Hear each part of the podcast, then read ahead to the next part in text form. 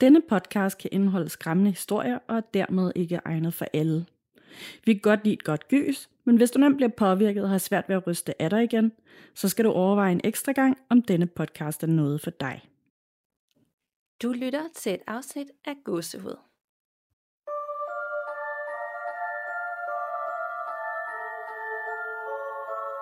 Hej Nana, hej Frederik. Hej. Hej Danika og Frederik. og hej derude, alle jer, der lytter med, og velkommen til episode 111.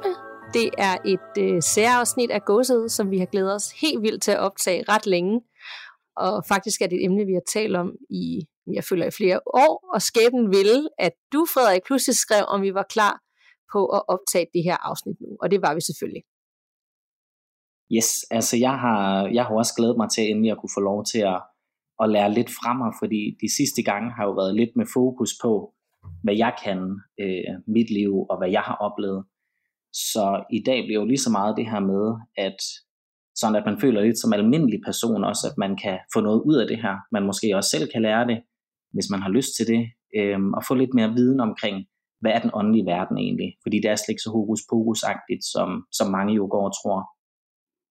Ja, og emnet er jo afdød kontakt, lige yes. for at få det med. Øh, hvordan, jamen både hvordan man selv kan gøre det, og hvordan det fungerer. Og ja, vi har også en masse spørgsmål med for jer lytter, som blev stillet inde i Facebook-gruppen i går, så dem tager vi også undervejs. Men faktisk har vi valgt ikke at forberede os for meget til det her afsnit for første gang nogensinde, fordi at både, ja, universet spiller ind, det fandt vi ud af, fordi vi skulle faktisk have optaget i går, men det blev af gode grunde udsat for grund af en masse mærkelige ting, der skete, så nogle gange så opstår magien også, når man bare tager det, som det kommer.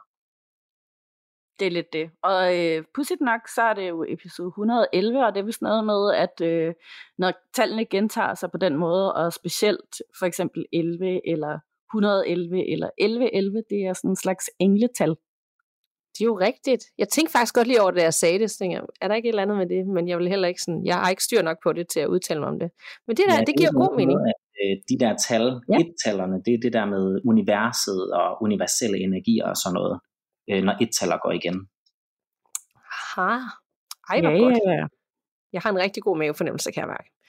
Men inden vi går i gang, så skal vi ligesom vi altid plejer lige høre, om der er sket noget uhyggeligt siden sidst. Og nu vi har dig med, Frederik, så håber jeg, at du har oplevet et eller andet.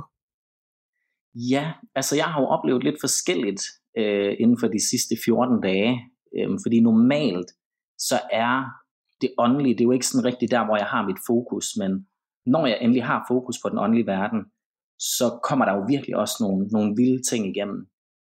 Så jeg havde jo en episode i sidste uge, hvor øh, jeg lå i min seng, og øh, så hører jeg et ordentligt brag, men på det her tidspunkt, der sover jeg. Så jeg mistænker lidt, at det sådan var i min drøm, at jeg hørte det her brag. Og så tænker jeg jo ikke sådan mere over det. Øhm, og så begynder jeg sådan at, at falde hen igen. Øhm, men jeg sover ikke rigtigt på det tidspunkt. Og så kommer det her kæmpe brag en gang til. Og så tænkte jeg bare, fuck, hvad var det? Øh, og det var sådan, altså det kan beskrives som sådan et, et kæmpe bang, eller sådan nogen, der taber et eller andet øh, meget, meget tungt øh, eller sådan en kæmpe stor øh, flade, der sådan rammer øh, gulvet. Og så øh, besluttede jeg mig sådan for lige så stille at vende mig rundt i sengen, fordi jeg sov sådan med hovedet ind mod væggen, og det, det gør jeg faktisk altid, og det er også sådan, fordi jeg er bange for, hvis jeg åbner øjnene, så står der et eller andet øh, om natten. Så jeg er også sådan lidt, jeg har også sådan lidt paranoia, når det kommer til sådan nogle ting. Men jeg forventer mig sådan rundt i sengen, og så kigger jeg ud mod øh, mit køkken, hvor døren står åben, og så kan jeg se, at der står en øh, skygge i døren. Og øh, ud til gaden, der er der sådan gadelygter, så lyset går sådan ret meget ind i øh, mit køkken. Og så derfor så blev den her skygge også meget, meget tydelig. Men på det her tidspunkt, så tror jeg faktisk, at det er et indbrud. Jeg tror slet ikke, det har noget at gøre med øh, altså åndeverdenen eller ånder, der er kommet på besøg. Også fordi, at normalt, når jeg ser ånder, så ser jeg ikke det, der er under knæene. Fordi her så kunne jeg se, altså helt ned til fødderne. Altså det var sådan helt massivt og solidt. Så jeg går jo sådan fuldstændig i panik, og så tænker jeg bare sådan, hvad fuck var det der? Og jeg har jo ikke rigtig andet valg, end ligesom at rejse mig op, og så ligesom få altså tjekket, hvad er det? Står der nogen rundt om hjørnet ude i køkkenet? Og da jeg så kommer ud i køkkenet, så er der ingenting. Ingenting. Og min Ej. dør er låst. Jeg har to låse, en for oven og en for neden. Øhm, og de var altså begge to låst. Og det er sådan lidt, altså, der har ikke været noget menneske overhovedet inde i mit køkken. Øhm, så det, det har været en ånd, der lige skulle komme på besøg og lige vise sig, eller bare gøre et eller andet. Men inden vi går i gang med dagens snak med Frederik, så vil vi lige præsentere vores faste og gode samarbejdspartner, nemlig HelloFresh. Og øh, vi er simpelthen så glade for, at I fortsat bruger de tips og rabatkoder, vi deler. Fordi det gør I, og I er præcis lige så glade for det som os. Det er nemt, det er fleksibelt, og det smager godt. Og det betyder jo også, at vi kan bruge mere tid på gåsøde, og faktisk rammer plet, når vi giver det videre til dig. Og meget snart så satser vi på at udkomme hver uge, netop på grund af jer, så tusind tak for det. Og du får, som sagt, til med op til 765 kroner i rabat ved brug af koden gåsehud, og det er gåsehud med store bogstaver. Det svarer til 30% på første og anden kasse og 10% på tredje og fjerde kasse, og det gælder for alle nye kunder. Men øh, lad os lige rise op, hvad det nu er, HelloFresh kan. Fordi det er klart den bedste og mest fleksible måltidskasseløsning derude. Der er massevis af retter at vælge mellem, og med de stigende priser i supermarkedet, så er det faktisk også billigere for mig herhjemme, end at skulle handle ind selv. Og et ekstra godt lifehack, jeg har lært i den her uge, det er, at hvis man nu synes, der er en ret, der er vildt god, og man måske har nogen herhjemme, der elsker netop den ret, så kan man faktisk vælge den samme ret flere gange i samme uge. Og det er ekstra smart, når man har børn, der elsker bøger eksempelvis. Og apropos børn, så er det bare et hit med det nyeste tiltag hos Hello Fresh, hvor der hver eneste uge er spændende og sjove og lækre opskrifter, inspireret af filmen Lightyear, der netop nu kan streames på Disney+. Og øh, hvad vil det så sige? Det betyder, at der hver uge er en opskrift inspireret af filmen med nogle eventyrsagtige retter og rumopskrifter, som gør det let for hele familien at være med i madlavning, når selv maden ligner noget taget direkte ud af et intergalaktisk eventyr. Og faktisk kan du lige nu vinde en rejse for to til Orlando og få en unik astronautoplevelse på Kennedy Space Center, når du bestiller en måltidskasse fra HelloFresh. Men øh, apropos mad, Nana, får du nogle gode retter for HelloFresh den her uge? Jamen, jeg har fået nogle vildt lækre retter, og det var da mega godt lifehack, du lige havde der, med at man godt kunne bestille flere af den samme ret. Det skal jeg lige huske, fordi jeg har i hvert fald helt klart også mine favoritter. Jeg elsker, at man i øvrigt også godt kan, øh, selvom man normalt kun får til to personer, så kan man også vælge at sætte det op, så man kan få til for eksempel fire eller seks personer. Det har vi nemlig gjort her i weekenden, hvor vi skal have gæster. Og øh, vi har fået noget rigtig lækkert pasta og noget kyllingebogle og noget, der generelt stadig smager lidt af sommer, fordi det ikke er blevet helt koldt endnu. Og så har vi prøvet også at være rigtig barnlige, så vi bestilte den her øh, Saturn risotto med rejer, tomater og frisk basilikum. Var den ikke bare god? Den var mega lækker, altså, og jeg tænker, at det må have været en fest at have børn med i køkkenet, mens man lavede den også. Det var det også. Kæmpe hit. Dejligt. Så hvis du derude endnu ikke har prøvet Hello Fresh, men øh, tænker, at nu er det ved at være på tide, fordi vi bliver så trætte, og det er besværligt at lave madplaner, især nu, hvor man skal spare så mange penge, så får du som sagt op til 765 kroner i rabat på dine første fire kasser. Det eneste, du skal gøre, er at indtaste koden gåsehud ved betaling, og det er gåsehud med store bogstaver.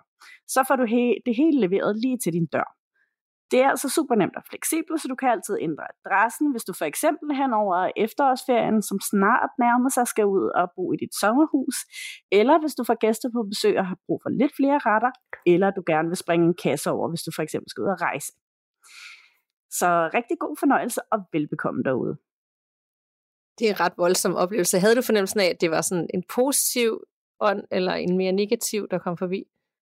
Jeg vil sige, at når det, det, den er sådan lidt svær, fordi gode ånder, vil jeg sige, de, de kommer ikke om natten og, og sådan gør sig så tydeligt øh, på den måde, som, som den her ånd gjorde det. Fordi hvis man er et godt menneske, der dør og bliver til en ånd, så har man jo ikke intentioner om at gøre nogen som helst bange jo. Øh, så jeg kan godt mistænke, at det simpelthen har været en, altså en ånd af sådan lidt lavere energier, som på en eller anden måde havde et behov for at skræmme mig. Øh, fordi han stod heller ikke gennem bag en væg. Han stod direkte i døråbningen. Altså ikke engang sådan halvdelen af kroppen, man kunne se. Man kunne se hele kroppen. Så på den måde, så mistænker jeg lidt, at det har været, været nogle, altså en dårlig energi, der var på besøg. Fordi ellers så, så kommer de ikke på den måde midt om natten, for de ved godt, at mennesker bliver bange for skygger og lyde, når det er mørkt, øh, og når lyset lige kommer fra gadelygterne og sådan noget. Og det passer jo også med, at det var nat, det blæste, så det bliver jo sådan, det er bare sådan en faktor, der gør, at det bliver ekstra uhyggeligt. Ja, det er virkelig en, en vild oplevelse. Og så kunne du godt bare lægge dig til at sove igen?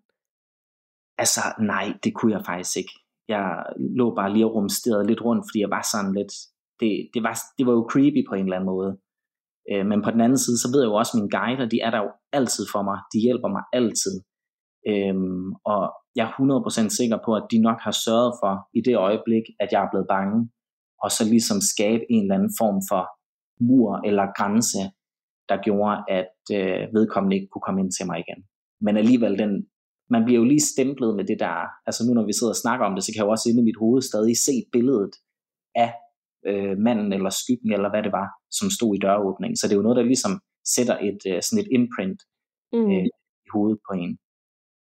Ja, man må næsten også, selvom at du føler dig beskyttet, tænke, kommer den eller han tilbage igen på et tidspunkt? Ja, lige præcis. Det, der vil jo altid være en lille usikkerhed, selvom jeg jo er, altså det, jeg er jo god til det her. Det, det er ikke for at, at lyde selvglad, men man bliver jo selv, selvom man er god til det, så bliver man jo sådan lidt, der kan jo ske fejl. Altså mine evner kan jo slå fejl.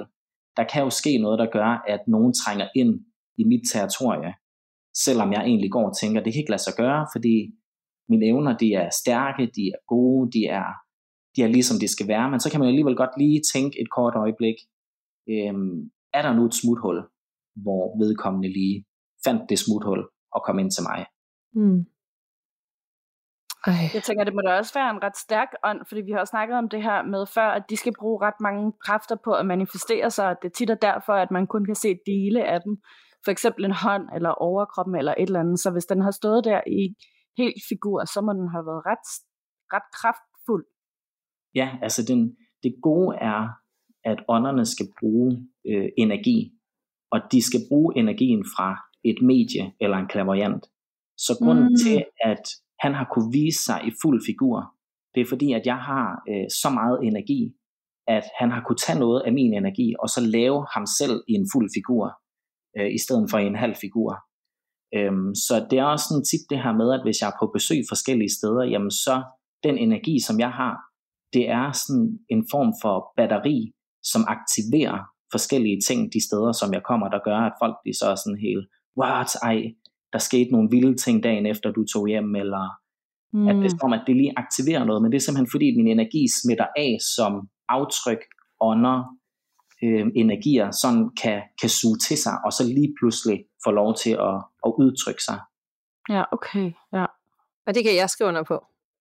Ja. Øh, fordi du var over og besøge mig i sidste uge, hvor vi skulle ud og hygge os og spise og have det sjovt. Og, øh, og så øh, overnattede du hos mig, øh, og tog hjem dagen efter, og så gik der nogle timer, og så på et tidspunkt, så hørte jeg bare sådan, og det var i min forældres lejlighed, hvor jeg er sådan halvdelen af tiden, så hørte jeg bare sådan en virkelig dyb mandestemme. Jeg har aldrig oplevet noget af den her lejlighed før.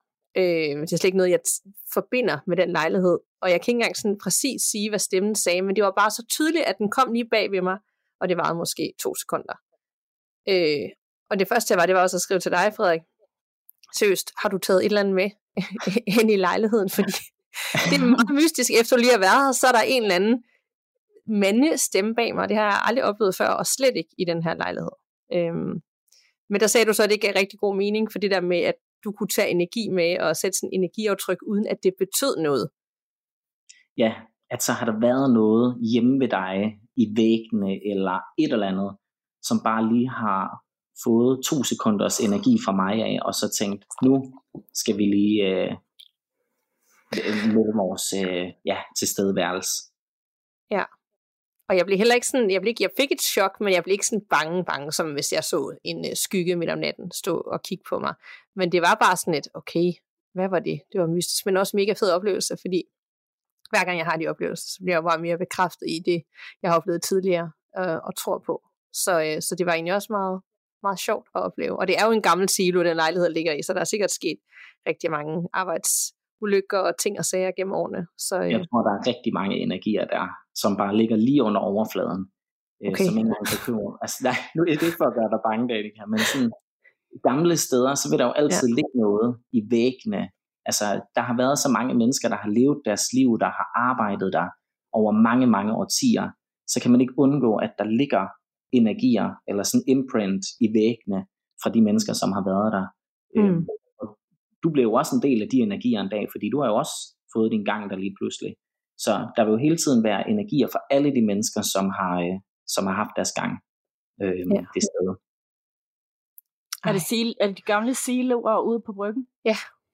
Ja, det er helt sikkert, der er sket masser ting der, tænker jeg. er det ikke også der? Jeg tror faktisk, den bygning, der var jo i, i 70'erne, en af de siloer, der var en, øh, var det en af siloerne? Der var en arbejdsulykke på et tidspunkt, hvor der var noget, der eksploderede.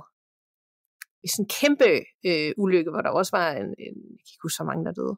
Jeg sidder faktisk og tænker, om det er præcis den bygning det kunne det sagtens være. Ja. Jeg kan ikke huske den episode, men jeg ved også, at øh, efter at den blev nedlagt, så blev den også brugt til sådan nogle mere eller mindre illegale rave-fester. I, helt frem til midt-90'erne eller sådan noget, indtil den blev lavet om til, by, til lejligheder. Okay, så, så fører jeg fanen videre nu, kan jeg sige. Ej, nu det har været lejligheder. det har været lejligheder siden 2004. Men alle, alle øh, lejlighederne er jo runde, så der er kun rundvæg indenfor, hvilket også er lidt mærkeligt, men det er jo fordi, det har jo form som siloen stadigvæk. Det har de jo ja. bibeholdt. Så det er jo både fedt, men også sådan lidt vildt at tænke på, okay, kan vide, kan vide, hvad der er sket her. Jeg tænker, der har været rigtig mange arbejdsulykker især med sikkerheden ja. dengang. Ja, det øh, tror jeg også. Ja. Så, men det gode, øh, jeg fik jo ikke nogen indtryk af, at der var noget i lejligheden. Slet, slet ikke. Nej, det er jeg så glad for, at du siger. Så det kan jeg betrygge dig med. Så kan du sove trygt om natten. Ja. Ja. ja. Nå, hvad med dig, Nana? Har du haft øh, nogle skygger eller lignende, der har besøgt dig? Ja, altså lige præcis skygger har jeg haft virkelig meget af. Øhm, og jeg har simpelthen været sådan i tvivl, om jeg var ved at blive skør. Jeg har jo haft det her med, øh, at der, har, der, der ligesom har været et eller andet, og min kæreste hørte også noget med nogle øh, der sådan gik hen ad gulvet, og lyden af sådan ligesom et nøglebund, der raslede. Og øh, der var en klaverjant, der skrev til mig på Instagram, at hun mente, at det var en lille pige, der bare gerne ville have min opmærksomhed og have hjælp til at komme over på den anden side. Og så har der været det her med, at jeg ligesom har, har spurgt en veninde, som døde øh, her lige inden jul sidste år, øh, om, om hun var der, øh, om hun kunne gøre noget med fjer, hvor der så sådan så er der kommet fjer, og så sagde jeg, kan du lave noget sjovt med de her fjer, så jeg ved, at det er dig. Og så satte hun den sådan lige på, øh, på i nakken på min kæreste, og så tænkte jeg, okay, det ved hun, jeg ville synes var sjovt. øh, så, så jeg tænker sådan, at, at, at jeg føler mig i hvert fald sådan mere overbevist om, at det er hende. Men så er jeg, altså, jeg er begyndt at se rigtig mange skygger ud af øjenkrogen hele tiden. Øhm, I ved, hvor sådan, det er som om, at der kommer en kat eller et eller andet. Øh, men så er der ikke noget. Og jeg ved bare ikke, altså, om det er på grund af noget ny medicin, jeg tager, fordi at der kan man også godt få øh, så, øh, synsforstyrrelser som, øh, som en af bivirkningerne, eller, eller om det rent faktisk er noget. Jeg ved det ikke helt. Hvad siger din mavefornemmelse der, når du oplever det? Jamen, jeg har prøvet at mærke efter, men den siger mig ingenting. Nej. Hvad tænker du, Frederik? Kan det være det ene eller det andet, eller hvad? Ja, altså det er jo også en af de her ting med, hvis man vil være sikker på, at det er åndelig kontakt, man har, så er der sådan en tommelfingerregel, der hedder, at man ikke må, må være på bestemte former for medicin, fordi så bliver det nemlig svært at skelne mellem, hvad der er det ene og det andet. Mm. Øhm, men jeg vil sige, at der er stor mulighed for, at det netop er ånder, og det er sagt ud fra, at når I har den podcast, som I har, så ligger man op til, at der, skal, at der skal ske noget, at man gerne vil have, at der skal ske noget, at man bliver mm. nysgerrig øh, på den anden side og sådan nogle ting. Ja, ja, jeg tænker, at der må vel, altså fordi det, er sådan, det bliver også mere og mere, så på et eller andet tidspunkt, så sker der vel sikkert et eller andet, hvor at jeg ikke er i tvivl længere. Noget man også kan gøre, det er sådan for eksempel at tage et stykke papir derhjemme, øh, sådan et almindeligt A4-ark, og så en mønt, og så tegne en cirkel rundt om mønten, og så at man ligesom siger enten højt eller inde i sig selv, at hvis der er ånder til stede, og at de godt vil bevise deres tilstedeværelse, så skal de rykke mønten ud fra det her stykke papir af. Øhm, fordi det er sådan en af de små juleleje, man, man faktisk nemt kan, kan lave med ånder, fordi det kræver ikke særlig meget energi for dem og, øhm, at gøre det. Øh, og så får de også bekræftet sig selv i, at de faktisk sådan, okay, nu har hun set mig. Øh, nu ved hun, jeg er til stede. Det var en god idé. Det vil jeg prøve. Ej, hvor spændende. Altså, det kan alle gøre. Skal de bare ud fra cirklen, eller helt ud af papiret? Altså, det er igen også det der, jeg stiller jo høje krav til ånder, når jeg skal være sikker på, på at det skal helt ud. Ånder. Så jeg er sådan, den skal helt ud fra cirklen. Den skal ikke bare rykkes en millimeter, sådan så man bliver i tvivl om, sådan, okay, var det mig, der glemte lige at sætte den tilbage i cirklen, eller hvad, hvad der skete. Det skal være sådan, så man ikke er i tvivl om, at det er dem. Og så sætte den et sted, papiret med mønten, hvor man er sikker på, at der ikke øh, er en, der puffer til den, eller ja. på, på en eller anden måde, øh, at den kan blive påvirket af noget. Helt sikkert. Jeg har en god øh, høj hylde, hvor jeg kan lægge det på. Ja, det, det er en god måde ligesom at, at teste dem af på. Og en god reminder til alle, der lytter med, at hvis man tror, der er et eller andet, eller man har nogle fornemmelser, så lige øh, teste det der trick af, det skal jeg da også. Så bare hver dag, ligesom sådan øh, julekalender hen og kigge og se, hvad der er sket nu. Ja. det er rigtigt. Det er også, man skal lige give ånderne en chance, fordi det er lidt ligesom det her med at, at tage fitness. Man kan ikke løfte stærkt fra starten af. Så ånderne skal lige have lov til måske at bruge en uges tid, 14 dage, 3 uger på, og så kan det sagtens være, at de sådan hver dag går hen og prøver at flytte mønten, men der sker ikke noget. Men de skal lige have chancen for ligesom at, at gøre det, øh, og så lige pludselig så sker det. Ej, ja, altså man skal ikke give op på den efter to dage, fordi der ikke skete noget. Det, det vil være lidt unfair, hvis man forventer, at det skal være sket i morgen. Det vil, det vil være sådan lidt, øh, ja. Ja, ja. Ej. Alright, jeg lader den i hvert fald lægge til øh, næste gang, vi optager, og så kan vi lige få en update på, om der er sket noget. Ja, og alle jer, der lytter med, hvis I også skal teste af, så giv lige lyd på, hvordan det gik. Det kunne være meget spændende at høre. Yes.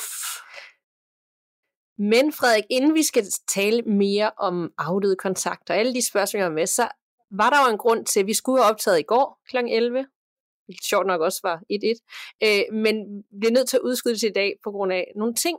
Øh, og så skulle vi have optaget i stedet for Nana bare lytterberetninger, men så mistede du strømmen.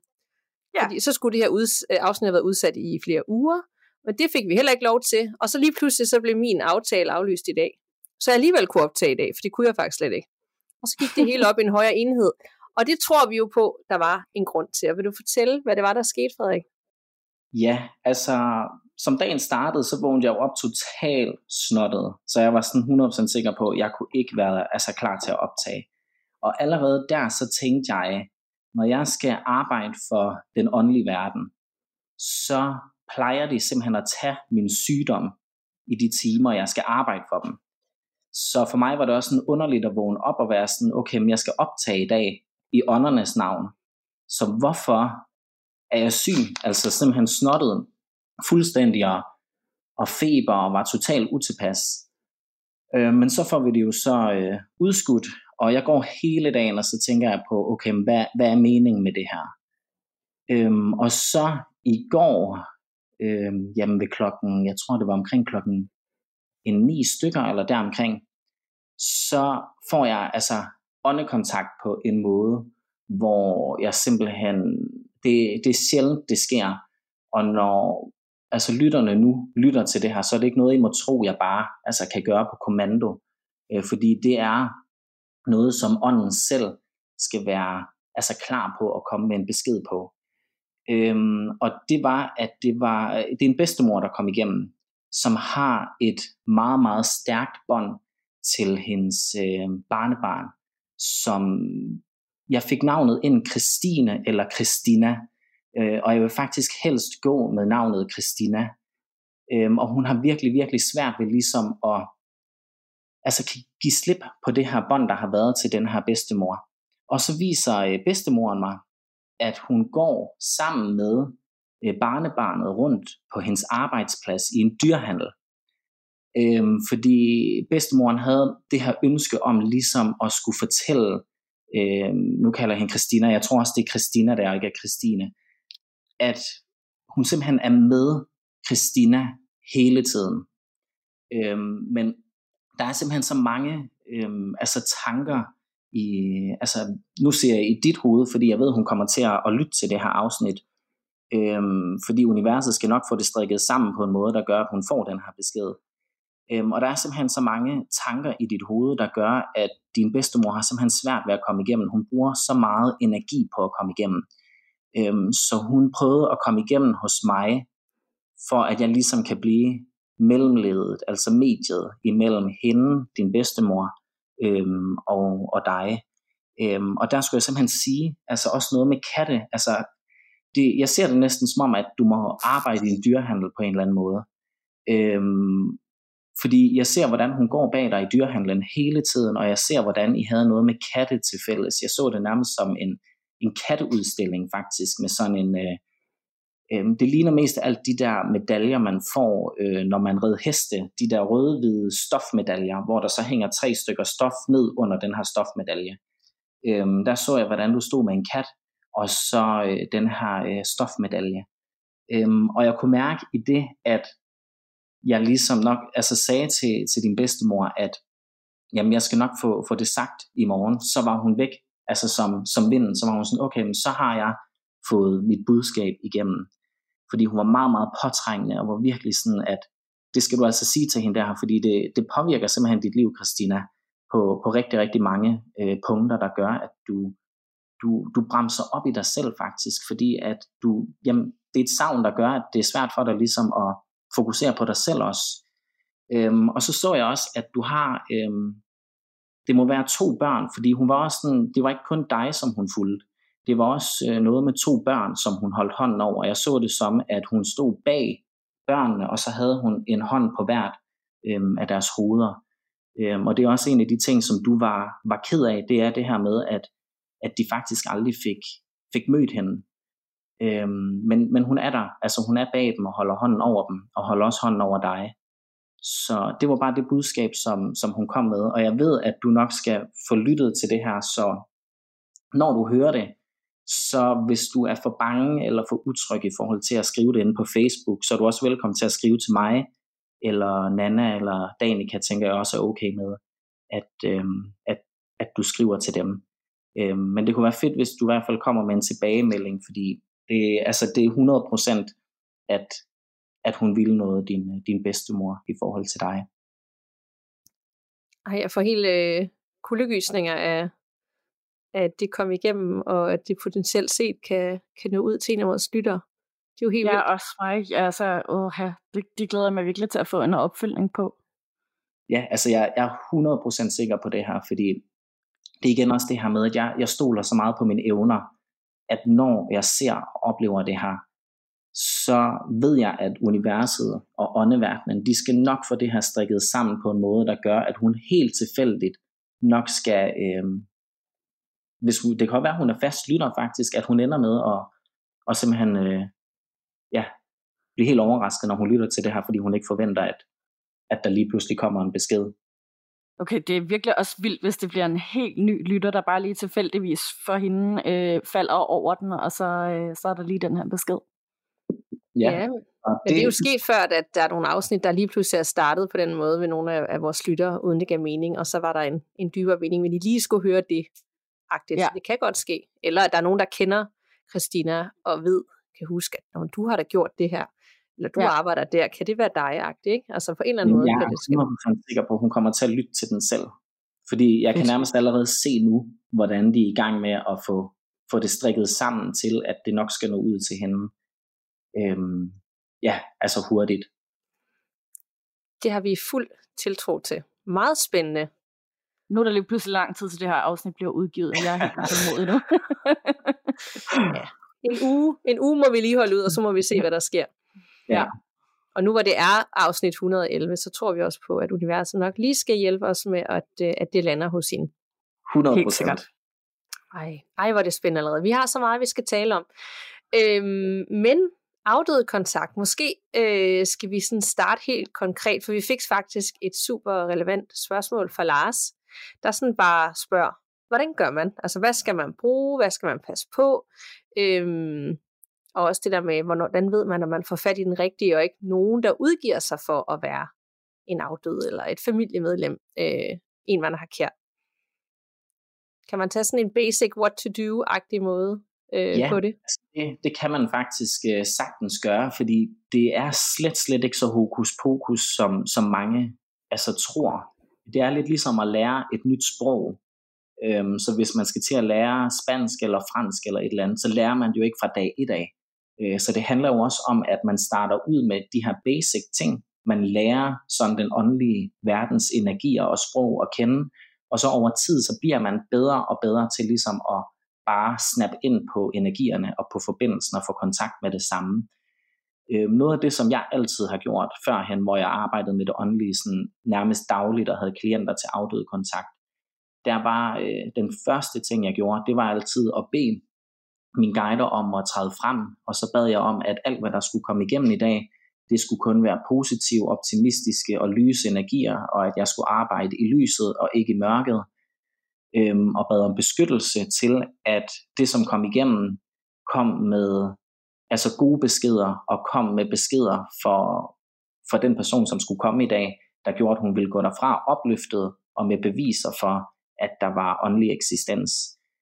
Øhm, og så vil jeg, så jeg spurgte altid min guide, og så sagde jeg sådan, I skal altså også sørge for, at den afdøde, som kommer i dag, han kommer med nogle ting, der gør, at vedkommende går herfra, og så er der nogle ting, der først giver mening om en uge, to uger, tre uger, fire uger.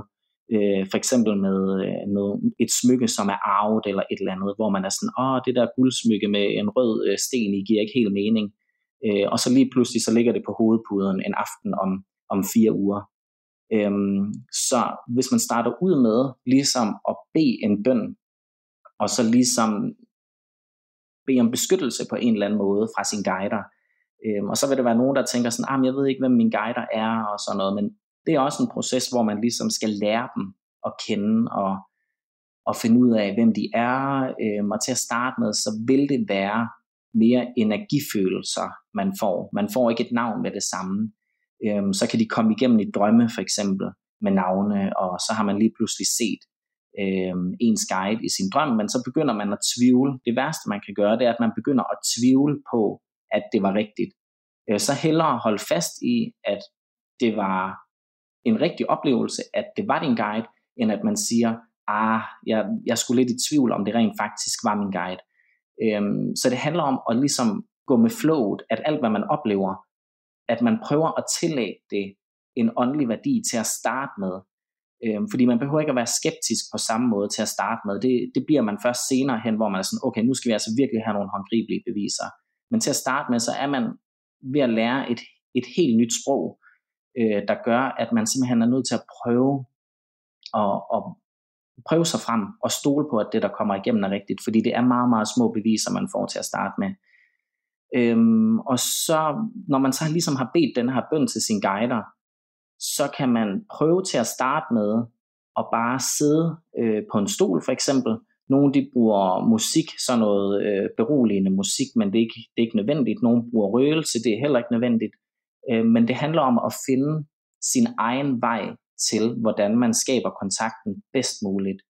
Øh, fordi der er nogle medier, der vil svæve til, at man skal høre øh, alle mulige forskellige englelyde og skåle, der bliver slået på, for at man kan øh, få kontakt til den åndelige verden, men det er ikke nødvendigt. Det kan godt være, at det er nødvendigt for nogen, øh, men man kan skabe sin egen vej, hvor man sådan skal finde ud af, okay, hvad, hvad virker for mig? Øh, hvad skal jeg gøre for, at forbindelsen bliver stærk? Fordi der findes ikke en eneste opskrift på, altså en rigtig opskrift på, hvordan man skal gøre det. Øhm, og så sidder man på stolen. Noget af det, som jeg gør personligt, det er, så sidder jeg for eksempel på, på, på en stol, og så forestiller jeg mig, hvordan jeg er omringet af hvidt lys. Så forestiller jeg mig til at starte med, at jeg har en aura på 5 cm rundt omkring mig, og så ser, hvordan den udvider sig. Så den 10 cm, 15 cm, 20 cm, og så inde i mit hoved forestiller jeg mig, at den her aura lige pludselig har omringet og fyldt hele det rum, som jeg faktisk sidder i sådan så det bare sådan er et stort, lyst, hvidt lokale, jeg sidder i. Og så beder jeg øh, åndeverdenen om at træde frem øh, og, og give sig til kende. Øh, og det kan være, at de kommer som, for mig der kommer de som en vind, og jeg går altid i ankelsokker, og så derfor så kan jeg mærke omkring anklerne, når jeg så sidder på stolen, at der begynder at komme sådan en, en kold vind, en brise omkring anklerne. Øh, så det plejer at være mit øh, symbol for, at okay, nu er de til stede, nu er de hos mig. Øh, andre de hører for eksempel sådan kliklyde, hvor neglene bliver klikket mod hinanden, øh, eller fodtrin øh, bag en, eller bankelyd på væggen. Øh, det handler om bare at få, øh, eller finde sit eget symbol for, hvad det vil sige, at åndeverdenen er til stede lige nu og her. Og igen, det kommer til at tage noget tid at finde ud af, hvad symbolet er. Øh, fordi det er, man skal lige lære hinanden at kende. Man skal lære guiderne at kende, man skal lære åndeverdenen at kende, man skal lære at mærke deres energier. Så det bliver sådan en, en usikker fase den første stykke tid, hvor man lige skal finde fodfæste, og hvor der vil være rigtig, rigtig meget tvivl øh, i, om det man oplever er rigtigt. Men igen, man skal bare holde fast i, at det man oplever, det er 100% rigtigt, og stole på, at det er ens guider, som, som prøver at, at komme med nogle informationer. Og så vil man lige så stille begynde at opleve, hvis man, ligesom det er sjældent, jeg hører ånder, men jeg hørte så hende, som var der i går. Men ellers så basalt set, så de ånder, der kommer igennem til mig, de begynder at vise billeder inde i mit hoved, øh, symboler, film. Øh, jeg ser det tit som sådan en gammel øh, at de der film fra 50'erne og 60'erne, sort-hvide, hvor det hopper, og det er lidt sløret og uden lyd. Øhm, og så simpelthen bare skrive ned, hvad det er, man ser, når man så åbner øjnene igen. Øhm, skriv alle symbolerne ned, øhm, og man skal simpelthen ikke være bange for at spørge om altså vilde ting. Øhm, fordi jeg er sådan en, der ikke kan nøjes med småting. Altså jeg er sådan, hvis jeg skal vide, at det er så skal I simpelthen gøre nogle, altså, nogle vilde, vilde ting, før jeg tror på, det er Fordi jeg kan ikke nøjes med, med øhm, at man så lige hører en, en lille bankelyd, fordi det kan være mange ting. Det kan være overboen, det kan være naboen, men man må gerne sådan bede dem om, at det bliver nogle vildere ting, selvom det så kun er små ting, man får til at starte med. Øhm, og så handler det egentlig bare om at iagtage, se hvad kommer der, hvad mærker man, hvilke følelser får man, får man gåsehud, øhm, kan man mærke tilstedeværelse i rummet, øhm, og til at starte med, det lyder måske lidt uhyggeligt, men når man ikke er så øvet, så det bedste man faktisk kan gøre, det er at sætte sig i et mørkt lokale med et tændt lys. Og det lyder måske lidt uhyggeligt, men det er en af de bedste ting, man kan gøre, når man ikke er særlig øvet endnu. Fordi det, der er med ånder, det er, at de har bedst ved at komme igennem til en, når man sover. Så det er også derfor, man oplever, at de kommer til en i drømme, for eksempel, øhm, at man oplever mange uhyggelige ting, når det er mørkt. Øh, men her så skal man bare stole på, at man lige har gjort hele rummet lyst. Man har badet det i hvidt lys, i gode energier, bedt sine guider om at beskytte en, at det kun skal være positive og optimistiske energier, der kommer igennem. Øhm, fordi så vil man opleve, at man så kan sidde i et mørkt lokale med et enkelt lys foran en, og så faktisk bare altså nyde de energier, som der kommer til en, de indtryk, man får, de lyde, man oplever, vinden, man kommer til at, at opleve. Også hvis ånder, de prøver at tage en på kinden, vil nusse en på kinden, så føles det som en kold vind, en brise på kinden, der gør, at øh, det er deres måde ligesom at vise en fysisk øh, touch øh, på en. Øhm, så det handler også om, at man sådan skal på en måde skal man se frygten lidt i øjnene, fordi de fleste mennesker er jo bange for at sidde i et mørkt rum, helt mørkt rum, med et sterinlys tændt. Det vil de fleste jo føle var angstprovokerende. Øhm, men det handler simpelthen om, at man skal begynde at stole på, ligesom jeg snakkede om før, man skal stole på, at det guiderne vil, det som guiderne gør for en, at de beskytter en, at det som man lige har gjort med at bade rummet i hvidt lys, at det virker. Det skal man stole på, fordi så er det, man får øhm, altså de vilde oplevelser hen ad vejen.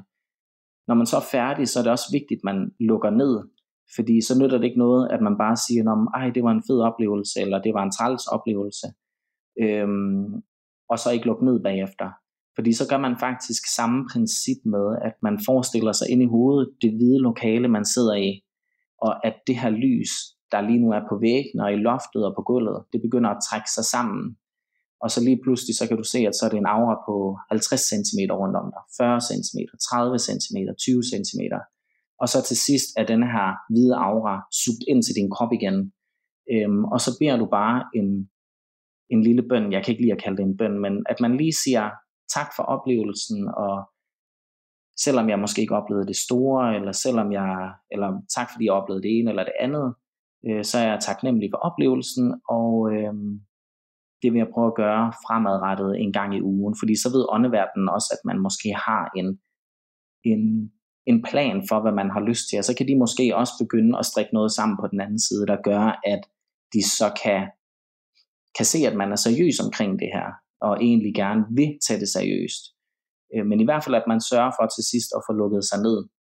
Og så også til sidst bare sige, at øh, nu lukker jeg mig ned for de åndelige energier, øh, og til stede i den fysiske verden 100% igen. Øh, så det er sådan en overordnet øh, tilgang, som man kan have til det til at starte med. Øh, så det er jo ikke så hokus pokus, som, som, det, altså, som mange får det til at lyde som, fordi det er jo vidderligt det, som jeg lige har fortalt, det er det, som, som bygger øh, alle medier op fra, fra bunden af til, til dem, man ser på fjernsynet og arbejder i spiritistkirker. Ja. Men for eksempel, kan man så, eller er det sådan et, altså kan man, kan man sige, jeg vil gerne have fat i min afdøde mormor, eller er det faktisk ikke noget, man bestemmer selv? Altså desværre, så er det ikke noget, man bestemmer. Øhm, mange har den opfattelse, at man kan tiltrække en bestemt ånd og, og det, det kan man desværre ikke. Øh, det er op til ånden selv, om de vil i kontakt med en. Og man skal ikke tage det personligt, hvis de ikke kommer i kontakt med en, fordi det kræver altså rigtig, rigtig meget energi fra dem.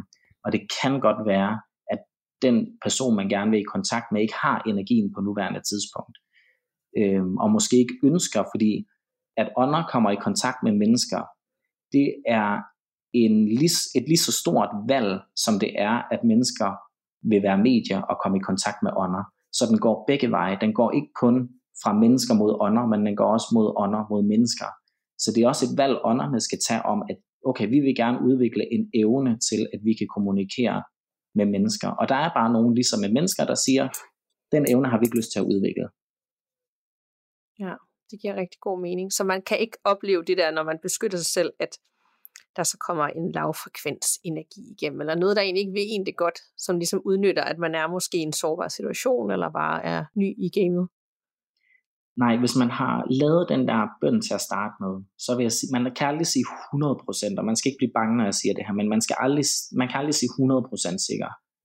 Øhm, fordi altså, der vil altid være nogle lavtstående energier, der vil prøve at komme til en, men ens guider vil gøre alt, hvad de kan for netop at sørge for, at de her ikke kommer til dig. Øhm, så det er ikke noget, man skal frygte overhovedet. Øhm, men man skal bare, det er også det her med, fordi nogle medier, de siger, at det hele er så godt, og englekort, og alt er bare positivt, og der findes ikke noget dårligt.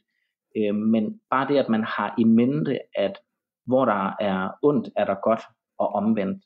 At det findes, at det eksisterer, så er man rigtig, rigtig godt på vej, fordi man skal ikke gå ind til det åndelige, hvor man tror, at det hele er godt. Man er nødt til lige at have i mente, at der er altså også en bagside af medaljen. Du behøver ikke at stifte bekendtskab med det, du skal bare vide, at den er der. Mm. Har du prøvet, at der kom noget igennem, du ikke havde lyst til at tale med, eller kender du nogen, der har prøvet, at der ligesom, det gik en anden vej, end man håbede på? Øh, jamen altså, jeg har jo prøvet med Øh, jeg har jo været til mange øh, fysiske seancer med, med Marion, man har set på, på fjernsynet. Øhm, og det, der så kan blive en lille smule farligt, når mange stærke medier mødes, øh, fordi Marion er et stærkt medie, jeg er en stærk medie, øh, når man mødes så mange stærke medier samlet et sted, så forestil dig de ting, som dårlige ånder faktisk kan begynde at, at bruge vores energi til øhm, så har de lige pludselig mange stærke batterier, som de kan dræne for energi, og så begynde at gøre nogle ting. Øh, men jeg vil sige, de gange, hvor vi har været tæt på at opleve nogle uhyggelige ting, der, fordi vi er så trænet i det her, så kan vi meget, meget hurtigt mærke, okay, det her, det får hårene til at rejse på ryggen. Øhm, så vi, øh, vi stopper den her. Øhm, ja, så det er mere sådan en, en følelse, man får, og så stopper man det, fordi man går aldrig længere ind i det, når man har fået følelsen af, at det her det er noget skidt, der kommer nu. Det er rigtigt, men der må, der må alligevel være en nysgerrighed, øh, eller nogen, der har lyst til lige at stifte bekendtskab med det der ukendte, man ikke lige kan sætte ord på. lidt ligesom i film, ikke? så er det der, hvor nogen alligevel lige skal blive ved, og så, og så går det galt.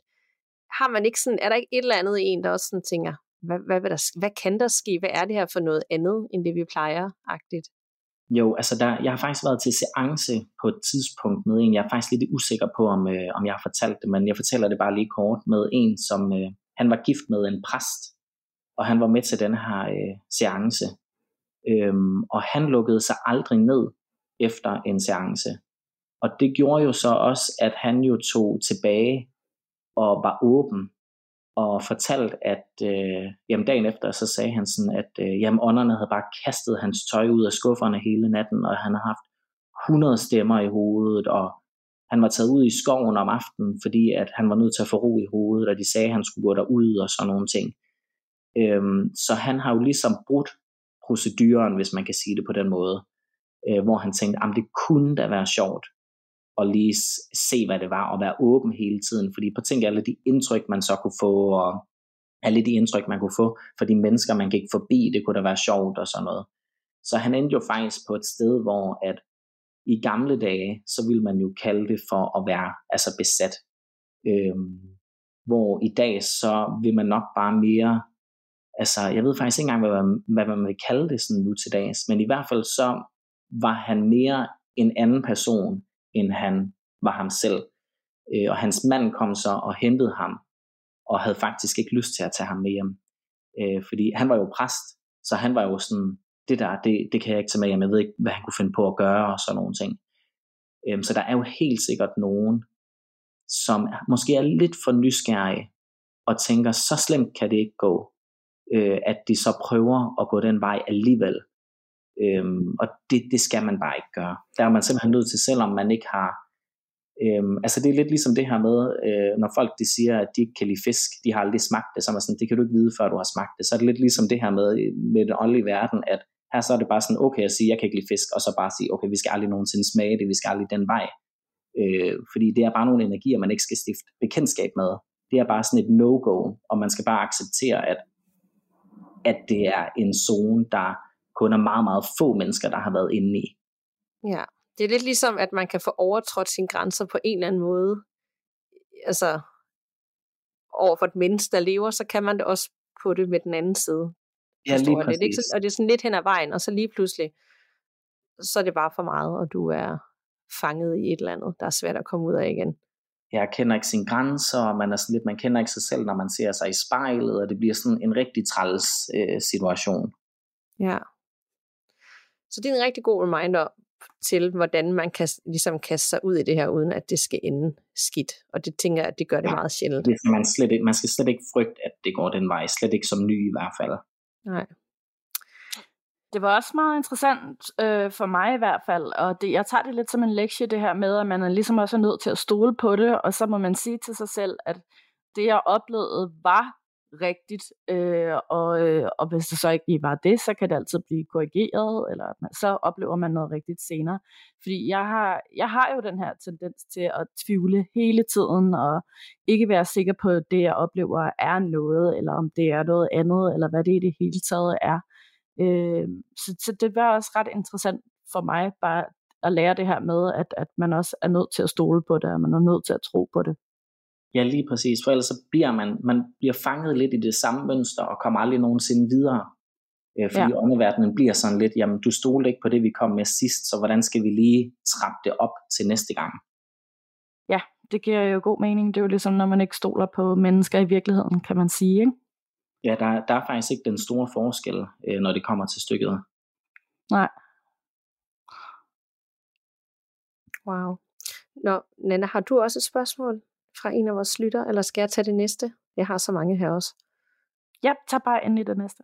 Ja, der har jeg et for øh, Christina, og det giver faktisk meget god mening. Øh, men hun skriver, hvor er det fedt et emne? Jeg har et spørgsmål. Vokser de afdøde efter døden? Så hvis et barn dør, har barnet så samme alder for evigt, eller bliver barnet voksen? Ja, altså det, det er faktisk et mega godt spørgsmål, fordi jeg har selv i en årrække været sådan meget i tvivl om, hvordan det ligesom foregår på den anden side, fordi min moster, hun døde i en alder af, det kan jeg faktisk ikke huske, men i hvert fald så øh, da jeg så ser hende, så er hun meget yngre.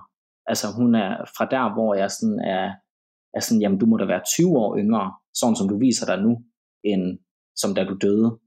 Øh, fordi at hun var yngre at se på, hun havde mere hår, øh, generelt bare mere frisk at se på. Altså det var 100% sikkert, at hun var yngre, end da hun døde. Så spørger jeg jo sådan min, min øh, guider, sådan, jamen, altså, hvordan hænger det lige sammen? Altså, jeg sådan, hun døde i den og den alder, men så lige pludselig så viser hun sig 20 år eller 20 år yngre, hvor min guider var sådan lidt, jamen altså på den anden side er der ikke alder. Altså det, man kan i princippet vælge lidt en, en alder, hvor man var mest tilpas.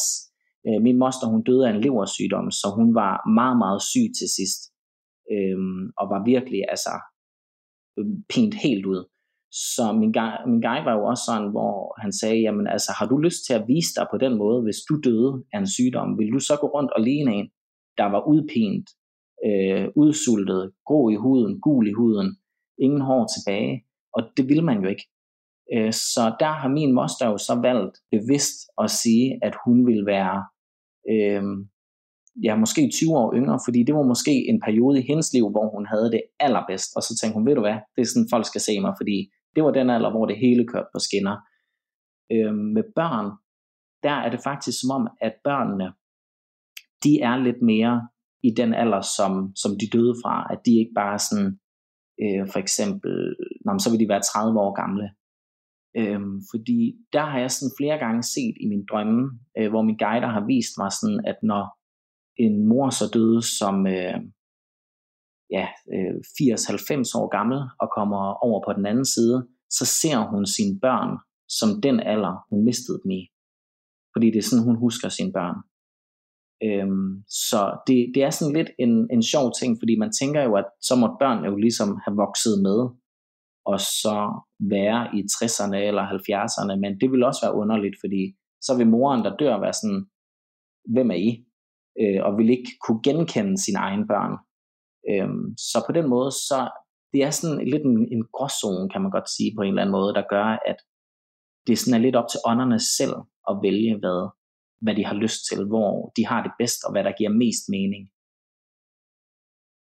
Ja, og så børn, de har vel heller ikke den store referenceramme. De ved ikke sådan,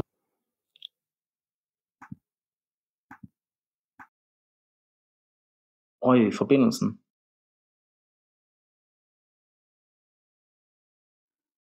Øh, nej, det var bare mig, der havde glemt at sætte min mikrofon til. jeg tænkte lige nu er de der. ja. det var bare Nana. yes.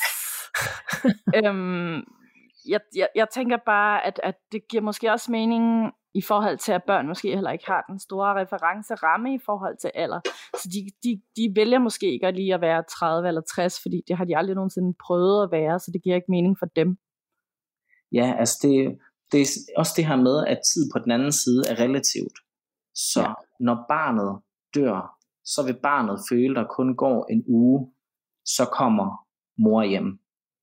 Mm. Øhm, og så skal man også tænke på det her med, at børn jo faktisk, når de dør, så er din sjæl, og den sjæl har jo været reinkarneret før.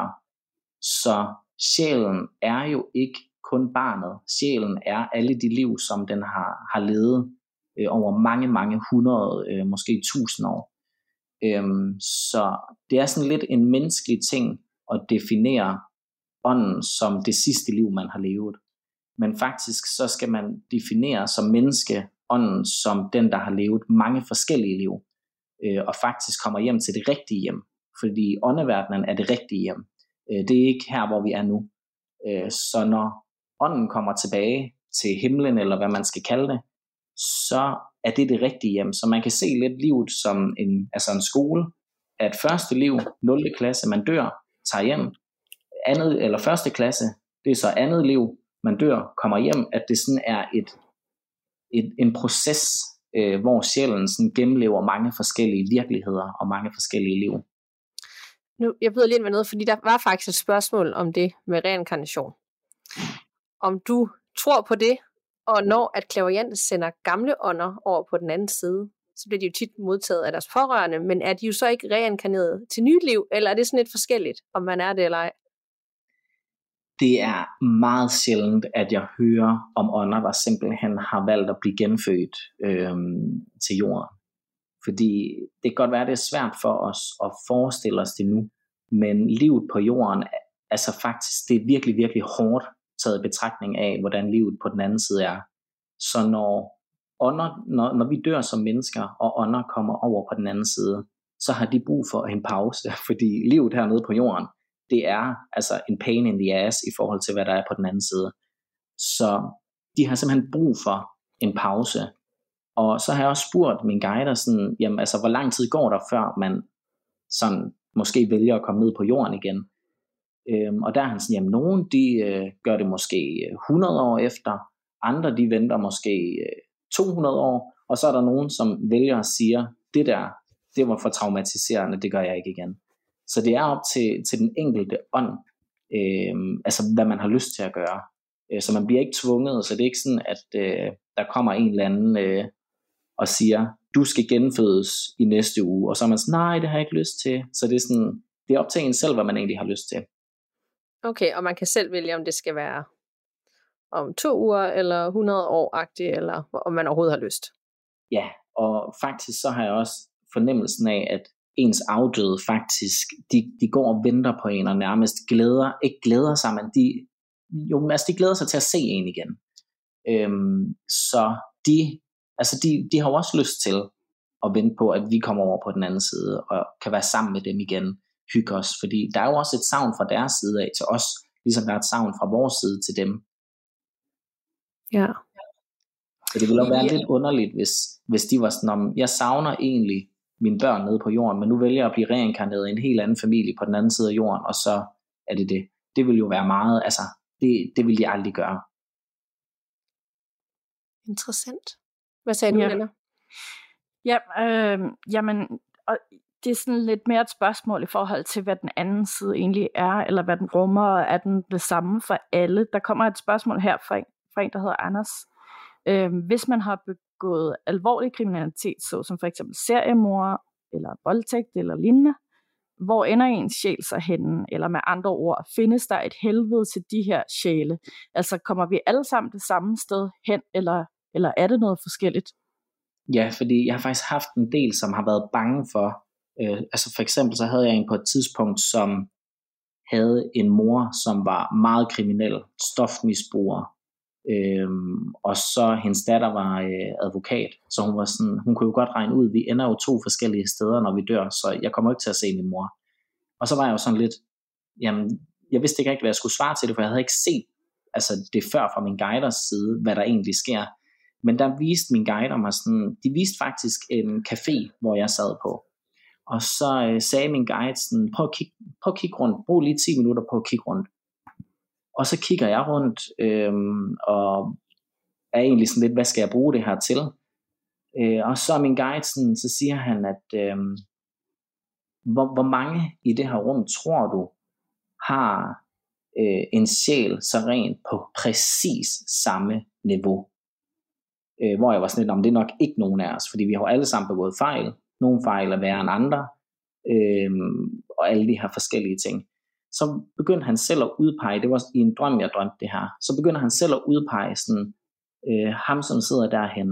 Han har været i fængsel fire år, fordi han har slået øh, øh, den og den person ned på gaden, og hende der, som er der, hun har været utro fem gange øh, med, sin, med en, ma- en anden end hendes mand. Øh, og han begyndte sådan at udpege alle folk for ligesom at sige sådan, vi har også et barn der. Det barn har jo ikke gjort noget forkert i verden endnu. Fire år gammel. Det er ren sjæl der har jeg ikke haft mulighed for at gøre noget skidt endnu, hvor han var sådan, og ja, i samme verden, men I har et forskelligt mentalt øh, følelse af, hvad det vil sige at være i den her verden. Så man kan formå at, så, så den dag vi dør, så ender vi i princippet i samme sted. Øh, men det der er forskellen, det er, at nogen af ånderne vil have en straf mentalt, der gør, at de har det rigtig, rigtig skidt, i, hvis de har begået mor eller voldtaget eller gjort et eller andet, så får de tilsvarende den straf, der gør, at den er personlig og foregår inde i sjælen selv. Mm. Så der er en form for karma. Det er ikke sådan, de bare slipper, når de dør. Nej, altså der var et tidspunkt, hvor jeg så, at forbrydelser kan være så slemme, at man ender i et sted for sig selv. Øhm, og det var øh, terrorister, som havde sprængt en bombe øh, et eller andet bestemt sted, der gjorde, at de blev simpelthen placeret i, et, jeg ved ikke om man kan kalde det fængsel, men i hvert fald så blev de placeret et sted, hvor at de var taget ud af den, altså den rigtige himmel, eller hvad man skal kalde det, øh, for at få deres straf der. Vildt. Det er virkelig vildt. Helt meget, ja. Det er altid de her afsnit, så bliver vi altid vi sådan helt, ja, man skal lige bruge sådan tre timer bagefter på at lige kapere alt det info, man har fået. Så man, man skal ikke være bange for, at man ender det samme sted som terrorist, at man bliver fuldstændig altså, fraskilt fra, fra den rigtige åndelige verden. Ja. Øh, fordi det er virkelig yderlighederne, der ender dernede. Ja. Øhm, jeg har lige et, øh, et spørgsmål, en lille historie for mig, og det er jeg faktisk også meget nysgerrig på. Hun havde en voldsom oplevelse i morges og har et spørgsmål heraf. Hun skriver, jeg undgik med ned og næppe en alvorlig ulykke her til morgen på vej til job. En lastbil overså sin vigepligt og kørte lige ud foran mig, der var på motorcykel. Her bagefter har jeg på fornemmelsen af, at der var en, der holdt hånden over mig. Giver det nogen mening, og kan det lade sig gøre, at nogen holder hånden over os, så vi undgår ulykker? Kan det det, eller er det bare held? Er det en følelse af, at nogen holder hånden over en, eller var man bare ja, heldig? Det er, det er 100% det, der kan lade sig gøre. Øh, fordi jeg har selv oplevet det nogle gange. Øhm, og den ene gang, der havde jeg havde haft sådan en uro i kroppen, sådan en, en form for angst, eller sådan, at noget var under opsejling, eller sådan et eller andet. Og så øhm, går jeg ud af døren, og i det jeg går ud af døren, så min mave den rumler, sådan at jeg var sådan, fuck, jeg skal på toilettet nu. Så jeg løber tilbage på toilettet, og der kommer ud af døren, så er der en lastbil, som er kørt ind i øh, et skilt, altså lige ned ad gaden, 20 meter ned ad gaden, hvor jeg plejer at altså krydse øh, vejen. Og den var ikke øh, kørt ind i skiltet, da, da jeg gik tilbage. Så der var jeg sådan lidt, okay, der har de simpelthen skabt en ubalance i min krop, der gjorde, at okay, nu skal jeg bare på toilettet, eller i hvert fald så skal der ske et eller andet, der gør, at jeg ikke skal ende over vejen, der gør, at jeg måske bliver ramt af, af lastbilen. Øh, der var jeg nemlig også 100% sikker på, mm. det der, det var en eller anden, som holdt hånden over mig. Men hvad så med dem? Der er jo folk, der bliver kørt ned, eller dør på en eller anden tragisk måde, en ulykke, hvor at der var ikke, altså kan man også, var der så ikke nogen, der holdt hånden over dem? Eller er det bare, ja, hvad er det, der afgør? Nogle gange man har følelsen af, åh, oh, der var jeg heldig, der var nogen, der lige, det var et mirakel. Og andre gange, så, øh, så er folk bare, så virker det ikke. Ja, altså det, det er, jeg kan ikke lide at snakke om skæbne, men når det kommer til stykket, så er der en eller anden form for, for skæbne, som gør, at der skal ske nogle bestemte ting for os hernede. Øhm, og jeg kan faktisk ikke lide at gå for meget i dybden med det, fordi så bliver det hurtigt sådan noget med, at man får følelsen af, at så dømmer man andre, sådan om det er også øh, din egen skyld, du er inde i en trafikulykke og sådan nogle ting. Men der er et eller andet, hvor jeg tror simpelthen, det er nogle altså magter meget højere end, end os, som kun har svaret på, hvorfor øh, der er nogen, der, der skal ende i en ulykke og, og dø der. Mm. Øh, fordi det er jo tragisk. Øh, men jeg tror, hvis man så undviger ulykken der, jamen så, fordi at det er skæbnebestemt, eller at det ligger i kortene, at det her det skal ske for en, jamen så sker der bare noget andet om 14 dage. Øhm, så det er sådan, det, det er en lidt svær zone at gå ind på og, og begynde at tale om, fordi det, det er noget svært noget. Ja. Jeg kan også, det, det rammer et eller andet i mig, når man taler om det, fordi både sådan, hvorfor er der nogen, der er mere heldige end andre, ikke? Og, øh, og jeg har også oplevet med mine egne børn med nogle virkelig voldsomme ting, hvor jeg ikke har været i tvivl om, det der, det kunne så nemt have gået galt. Det burde nok have gået galt. Men der var nogen, der holdt hånden over os og sørgede for, at de stadig er her. Øhm, men omvendt er der jo andre børn, der ikke er så heldige, ikke? så får man sådan lidt den der sådan, hvorfor ja, er det sådan? Og det får jeg jo nok ikke svar på. Men det var et eller andet, der rammer i mig, i mig sådan lidt, hvad det der gør, at nogen Ja, lige præcis. Er fordi der er, jo, andre. ja, der er jo ingen børn, der fortjener at komme til skade, eller blive syge, eller ja, og der er ingen, der fortjener at dø i trafikuheld, eller, altså alle de her forskellige ting. Så det er jo mm. virkelig sådan, jeg kan også selv mærke, når jeg snakker om det, at jeg bliver sådan lidt, man synes, det er uretfærdigt, og man vil mm. gerne have et, et helt nøjagtigt svar på, hvorfor. Men det har min guider aldrig sådan, de er bare sådan, jamen der er karma fra tidligere liv, der er en skæbne, der skal, hvor man så skal betale tilbage af noget af det, som man måske har gjort i sin tidligere liv, hvor man tænker, nå okay, nå, så er det ikke engang i det her liv, jeg behøver at gøre noget skidt. Jeg skulle måske have gjort noget skidt i forrige liv, mm. øh, der gør, at det er det, jeg skal rode bod på nu. Ja, og så nogle gange, så er der vel bare ulykker, altså, altså som højere magter ikke kan gå ind og... Ja, altså, det der kan jo ske alt og intet, ikke? Øh, nogle gange er det også bare dårlig timing. Ja, lige præcis. Øhm, ja, men meget interessant spørgsmål. Jeg tænker også, jeg, nu har jeg jo selv prøvet det med børn, den her følelse af, man er ikke i tvivl om, at hvis der er et eller andet, der har sådan spillet ind i forhold til det der, det burde have gået galt, det gjorde det ikke. Ja. Og så får man også sådan lidt, når må jeg heller lige huske at værdsætte livet lidt mere, fordi vi faktisk har været så heldige. En, ja, lige præcis. Så det var lige sidespor. Jeg ved ikke, om du har et, øh, et spørgsmål, Nana? Jo, der har, jeg har et rigtig godt et, øh, og det vender sådan lidt også tilbage til det her med øh, at, øh, at blive reinkarneret, for eksempel, og hvordan man er forbundet. Øh, for eksempel, hvor meget, at man har i en begrænset tid, øh, skal, og er man evigt forbundet til sin afdøde. Det er Karina der spørger om det her. Øhm, er der en begrænset tid, hvor de afdøde er her hos os? Og er man evigt forbundet til sin afdøde, således man i det næste liv igen vil være sammen, men måske i en anden konstellation, for eksempel mor, datter, søster, elskede osv. Og hvis man er, kan man så føde et barn med sin afdøde forældres sjæl eller ånd? Altså sådan, kan en afdød føre en bestemt retning? Hun har haft et par øh, oplevelser, der får, får hende til at tro det. Det tænker jeg lige, vi skal have uddybet på et tidspunkt.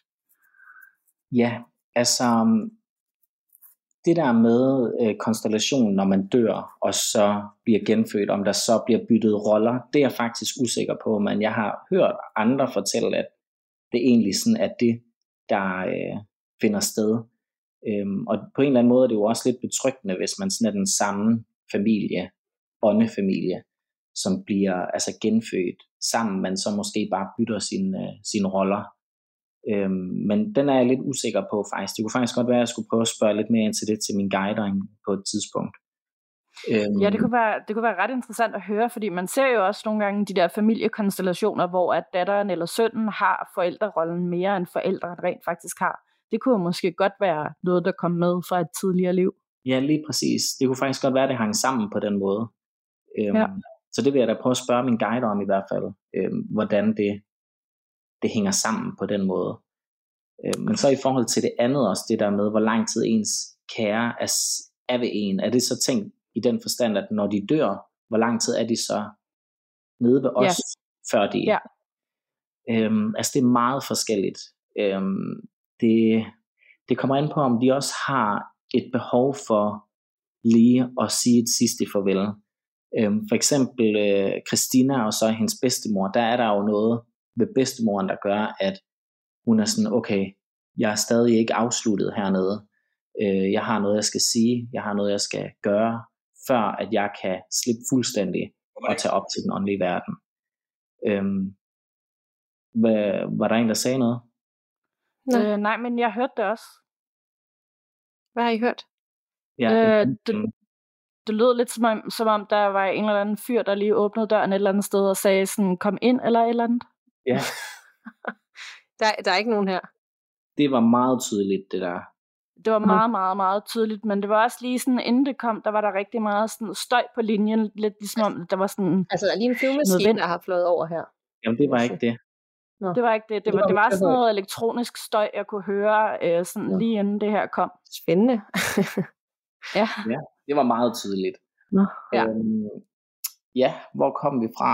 Øh, når i forhold til Christina og så hendes øh, bedstemor, så hvis de stadig har nogle ting, der er uafklaret, eller noget, der skal lægges slå på, så kan de jo blive hernede øh, i 15-20 år, hvis det skulle være det. Øhm, men de kan også forsvinde med det samme, altså i det øjeblik, de dør, jamen så knips med fingeren, så er de i den åndelige verden. Så det er meget op til, vi har vores egen frie vilje stadigvæk, når vi er mm. på den anden side. Øh, altså når vi dør. Så det er helt op til os selv, hvad vi har lyst til. Der er ikke nogen, der bestemmer, om man skal gøre det ene eller det andet. Og det er heller ikke sådan, at når man så dør, og man siger, at jeg vil ikke op til åndeverdenen nu, at man så siger, når så er døren lukket, altså så kan du ikke komme op. Øhm, det kan man trække på hele tiden. Okay, det kan være, at vi lige skal, øhm, når du har talt lidt mere med dine guider og prøvet at udforske det lidt, lige tage en opfølger, hvor vi så også, øh, så spørger jeg lige Karina, om hun ikke lige vil uddybe det, og så kan vi tage hendes lytteberetning med, sådan, så vi kan snakke lidt mere ind ja. i det emne. Ja. God idé. Og apropos det med guider, havde du ikke et spørgsmål om nogle guider? Øh, husk, jo. Ja, så jeg tænker, at den var ret god at få med her, fordi det, det er sådan noget, rigtig mange gerne vil vide. Det er Angelica, der spørger, findes der en guide, der hjælper en, og hvordan kan man så se det? Er der bestemte tegn? Øhm, ja, altså når man er meget ny i det her felt, så vil det være en mavefornemmelse, man har. Det vil være, at man ser um, de samme til, jeg tror faktisk på et tidspunkt i et andet afsnit, der fortalte jeg det der med nummerpladen, jeg altid så de samme tal. Øhm, så det er det her med, at ånderne eller guiderne de kan komme med symboler og symbolik på altså en milliard forskellige måder. Øhm, så det handler også om ligesom at aftale med sine guider, hvilke symboler man gerne vil have, fordi at det kræver ikke andet end at man, for eksempel når man går i seng, siger til ens guider, jeg, jeg kender dig ikke, men jeg vil gerne lære dig bedre at kende, men jeg har simpelthen brug for nogle tegn fra dig af, der gør, at jeg ved, at du altid er sammen med mig, og at du altid holder hånden over mig, og at det skal være tegn, som har en eller anden form for reference til det liv, som jeg lever, øh, og til de ting, jeg laver i dagligdagen. Så kan det være, at det er en person, der måske har noget med planter, en bestemt slags plante, eller øh, et bestemt slags navn, eller en talfrekvens, og så vil man lige pludselig begynde at høre det navn mere. Man vil se talfrekvensen over det hele, øhm, og sådan lige så stille, så begynder man at få tegn i den kaliber. Fordi man er faktisk nødt til at simpelthen stille krav til. Det er ikke noget, man går i sådan en uvidshed om, at man aldrig har sagt til dem, jeg vil gerne have nogle tegn, de skal være bestemte, jeg skulle kunne genkende dem, de skal komme fra min dagligdag, noget der sker i mit liv. Det er de færreste, der jo har sagt det til sin guider. Men hvis man begynder at sige det til sin guider, så ved han, okay, eller hun, øh, vi, nu begynder vi at forholde os til det, som du har sagt, og begynder at strikke noget sammen, der gør, at vi laver nogle tegn og giver dig nogle tegn, som giver mening kun for dig. Ja. Det er meget interessant det med guider, ikke? Fordi man, jeg, jeg er nok også det sted der, hvor det er sådan, det er så nyt i det, men jeg er heller ikke i tvivl om, at der er nogen, der har min ryg, hvis man kan sige det sådan, i det man nu gennemgår, og man kan trække på det, og det hele nok skal gå. Så jeg synes virkelig, det er, det er sådan en ting, der er lidt betryggende. Ja, det er det. Jeg tænker også, at jeg skal til at prøve at snakke mere med dem, være lidt mere aktiv omkring det. Altså, alle jeg har talt med, pretty much, som har nogle evner, har sagt, at jeg har især, at jeg har sådan en rimelig lang række af alle mulige guider, der gerne vil prøve at hjælpe mig. Øh, men at jeg især har en, som er sådan helt desperat for at få sine budskaber igennem til mig, og øh, som bare sådan er ved at rive håret ud af hovedet på sig selv over, at jeg sådan ligesom ikke rigtig hører efter, at jeg ikke sådan opfanger alle de der ting der. Så jeg tænker, at den stakkels guide snart skal have noget hjælp, og at jeg vil prøve at lytte mere og bedre efter hende. ja. ja. Men man kan vel også gå igennem et helt liv, hvor man sådan, altså det er der mange, der ikke for det første tror på det, for det andet ignorerer det, og så aldrig gør brug af det. Ja, altså det, det kan man sagtens. Øhm, og det er heller ikke fordi guider nødvendigvis skal bruges. De er mere sådan, nogen kalder dem for skytsengle at de, de er der egentlig bare for at våge over os, mm. øhm, og hjælpe os, så giver os mavefornemmelser, så selv dem, der ikke tror på det, de kan få en mavefornemmelse, og de vil give det en videnskabelig forklaring, men så er det jo måske guiden, der lige har plantet noget i dem, øh, for at få dem til at gå i en bestemt retning. Det er en virkelig, virkelig god måde at beskrive det på, det der med mavefornemmelse. Fordi den har man som regel, mm. inden man går ind i. Og så kommer man til at gøre noget, og så tænker man, åh, jeg skulle have lyttet til mavefornemmelsen. Den sagde det jo fra start af, men jeg ignorerede den, og jeg gjorde det alligevel. Ja. Øhm, og det kan man aldrig forklare, man har den bare, om noget er rigtigt eller forkert. Så det er faktisk en meget god måde at se det på. Så det ikke altid ja, bliver sådan, ja. så langhåret for folk. Ja, for man ja, behøver ikke at sige, om det er en guide, der, der giver dig de fornemmelser. Altså så kan det godt være nogen, der lige står af Ja. Øh, fordi det er lidt, man behøver ikke at, at sætte noget på det. Altså om det er det ene eller det andet, det, så længe man har det fint med det, som man tror på, jamen det er jo det vigtigste, når det kommer til stykket. Ja. Mm. Ja. Ej. God reminder. Mavefornemmelsen. Yes. Jeg har altså også virkelig et øh, godt spørgsmål her. Øhm, virkelig sådan noget wholesome og virkelig øh, det, det, det, det handler om et lille problem. Jeg føler også, det er sådan meget øh, kærligt spørgsmål. Det kommer fra Lisa. Vores onkel, der døde, da han var 10 år, er begyndt at rumstere. Og specielt efter, der er kommet små børn i familien. Han kan godt lide at lege med dem og drille dem lidt for meget. Vi forsøger at sige til ham, at han skal nedtone det og være mere rolig, og vi beder min farmor, hans mor, som også er på den anden side om hjælp. Så toner han det ned et stykke tid, men så blusser det op igen senere. Er der en måde, hvor vi kan integrere ham mere i familien, så det ikke kun bliver drengedrillestejer, men at han bliver og kommer til at føle sig, som om han også er en del af familien? For vi kan mærke, at han er kommet for at blive, og specielt på grund af min far, der, der jo har et, et kæmpe brodersavn.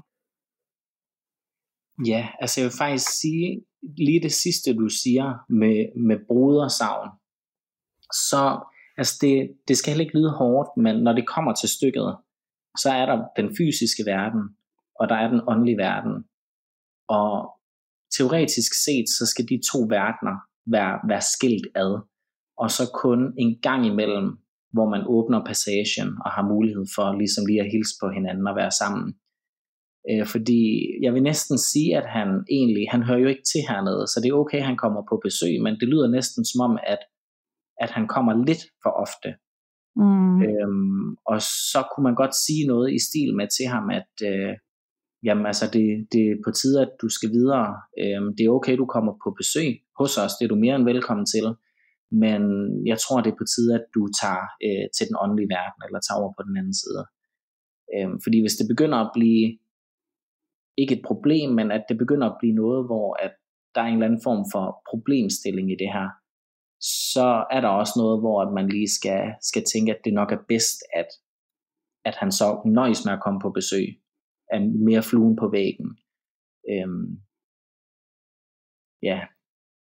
Ja, ja. Så, så det handler ikke om, at man sådan prøver at gøre ham til en aktiv del af familien. Det handler mere om, at måske skal man egentlig bare hjælpe ham om på den anden side.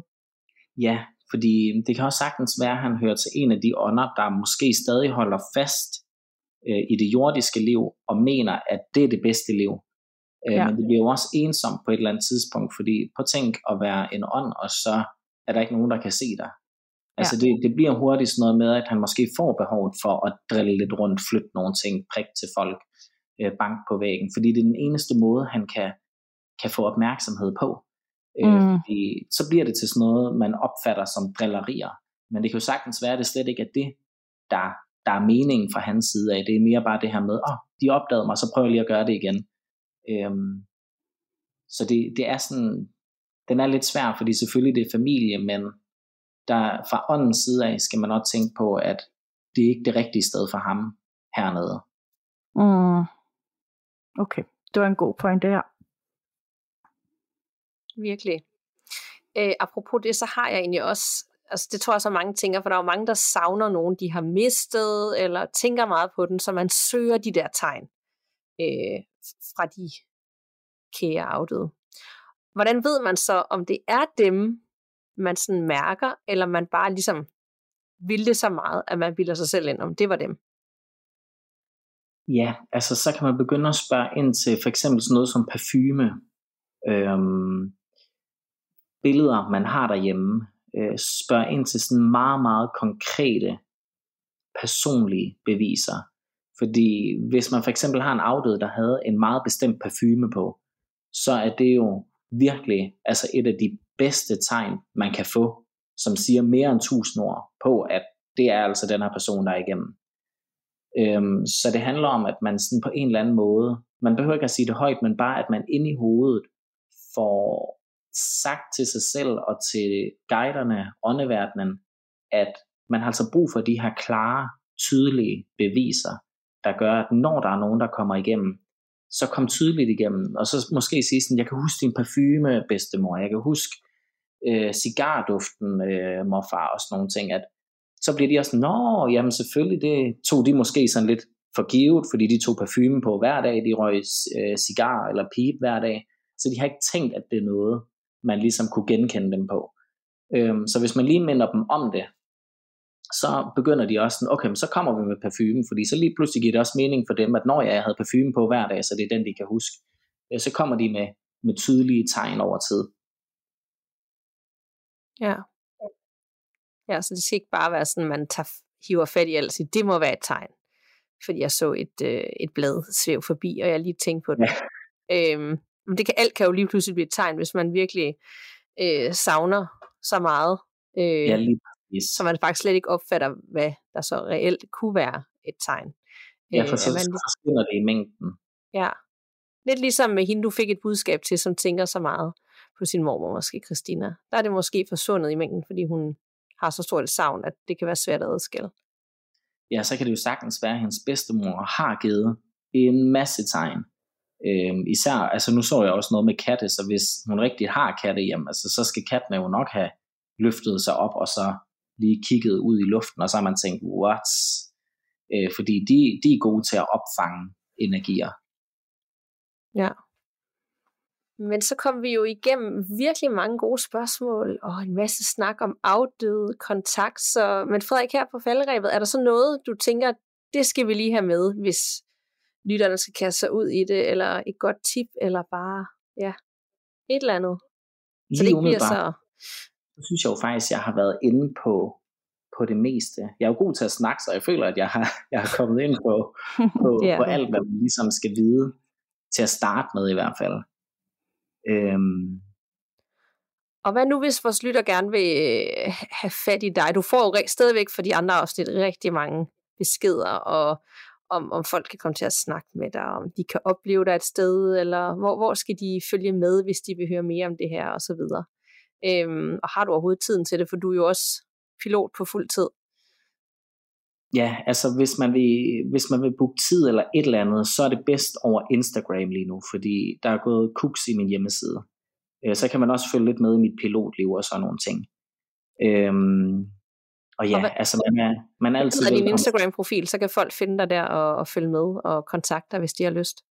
Der hedder jeg Pilot Frederik. Det er til at huske det er til at huske. Ja. og der er også rigtig mange gode pilotting, hvis man, øh, man kan lide at følge med i det. Ja. Så jeg føler også, at vi er kommet virkelig godt rundt om, om hele emnet, men omvendt så ved jeg også, at når vi er færdige med at optage, så skal der nok komme et eller andet spørgsmål. Sådan har jeg det altid. Så er der altid et eller andet, jeg vil vide mere. Ja, ja, det er lidt det. Øh, jeg føler måske egentlig også godt, at vi kunne slutte lidt af med, sådan, hvad skete der egentlig lige inden vi skulle optage det? Du prøvede at komme på ind i det her system, Frederik. Ja, Jamen, det var, den var lidt sjov, fordi ja. øh, jeg er lige kommet hjem fra øh, mine forældre i Sønderjylland af, og så gik jeg og pakkede øh, min, øh, min kuffert ud, og så begynder øh, min højtaler, den er koblet til sådan en Google-ting, jeg aldrig har fattet, hvordan den egentlig virker. Øhm, men så begynder den at sige nogle dutlyde, og så på højtaleren går den direkte ind i den der Adele-sang, hvor hun begynder at synge Hello from the other side. Og så tænker jeg, okay, så, så er vi ligesom i gang. Øhm, så det er en sjov måde lige at, at lige puffe til mig på en eller anden måde, som om at vi er her. Ja. ja, det er det. Og min, min gav også mig et kæmpe chok. Øh, det var lige inden vi optog sidste gang, hvor at den lige pludselig ud af det blå sagde, du er ikke alene, og så begyndte at ramse sådan nogle øh, telefonnumre op til sådan nogle selvmordslinjer og noget i den stil. Ej, de er sjove, de har jo god humor på den anden side. Jamen, ja. 100%. De skal nok ligge flade af grin på den anden side og være sådan. Ja, det forstår jeg godt. Det er lige før, jeg overvejer at anskaffe mig sådan en højtaler, bare for at se, hvad, hvad jeg får af, af sange og budskaber igennem. Ja, ja, hvis du ikke er så, øh, har så dårlige naver, så er det en god idé. Jeg vil ikke bruge den til noget, jeg vil bare lige se, hvad de, hvad de kom med. Nu har jeg så taget den ud af stikkontakten, fordi den skal ikke begynde på det, der er pis om natten, fordi så, så bliver jeg bange. Ja, men, ja. men det gør den sikkert stadigvæk, når det er dig. Ja, ja så skal den nok finde energi et eller andet sted fra. Ja. så, så vil jeg blive rigtig bange. så længe den ikke bruger strøm med de priser, vi har i øjeblikket, ser jeg bare. Ja, ej, jamen, så kan det godt være, at den skulle finde alternative strømkilder. ja. Gud ja, du er god at have på det punkt. Du skal gå rundt til alle lejligheder og bare lige sådan fyre en masse energi. Ej, endnu en gang kæmpe stort tak, fordi du vil bruge din tid på at gøre os klogere og lytterne klogere. Og jeg ved, der kommer spørgsmål bagefter, og dem kan I stille eventuelt i Facebook-gruppen, når vi deler det her nye øh, afsnit under. Hvis nu der er et eller andet, vi ikke har fået afdækket, eller I har idéer til nye emner, vi skal tale om med Frederik på et tidspunkt. Og husk at følge med hos Frederik på Instagram, det er under Pilot Frederik, og husk gåsehudsgruppen på Facebook, og vi er også på Instagram. Fik jeg ikke det hele med, Nana? Jo, det tænker jeg, og øh, endelig hvis I har nogle spørgsmål eller lytterberetninger eller andet, så kan I også altid skrive til os på gåsehudpodcast.gmail.com, og det er gåsehud med to A'er. Nemlig. Så tusind tak for snakken, Nana og Frederik. Jamen selv tak. Vi lyttes ved, og pas på derude. Man ved jo aldrig, hvad der venter bag den næste dør.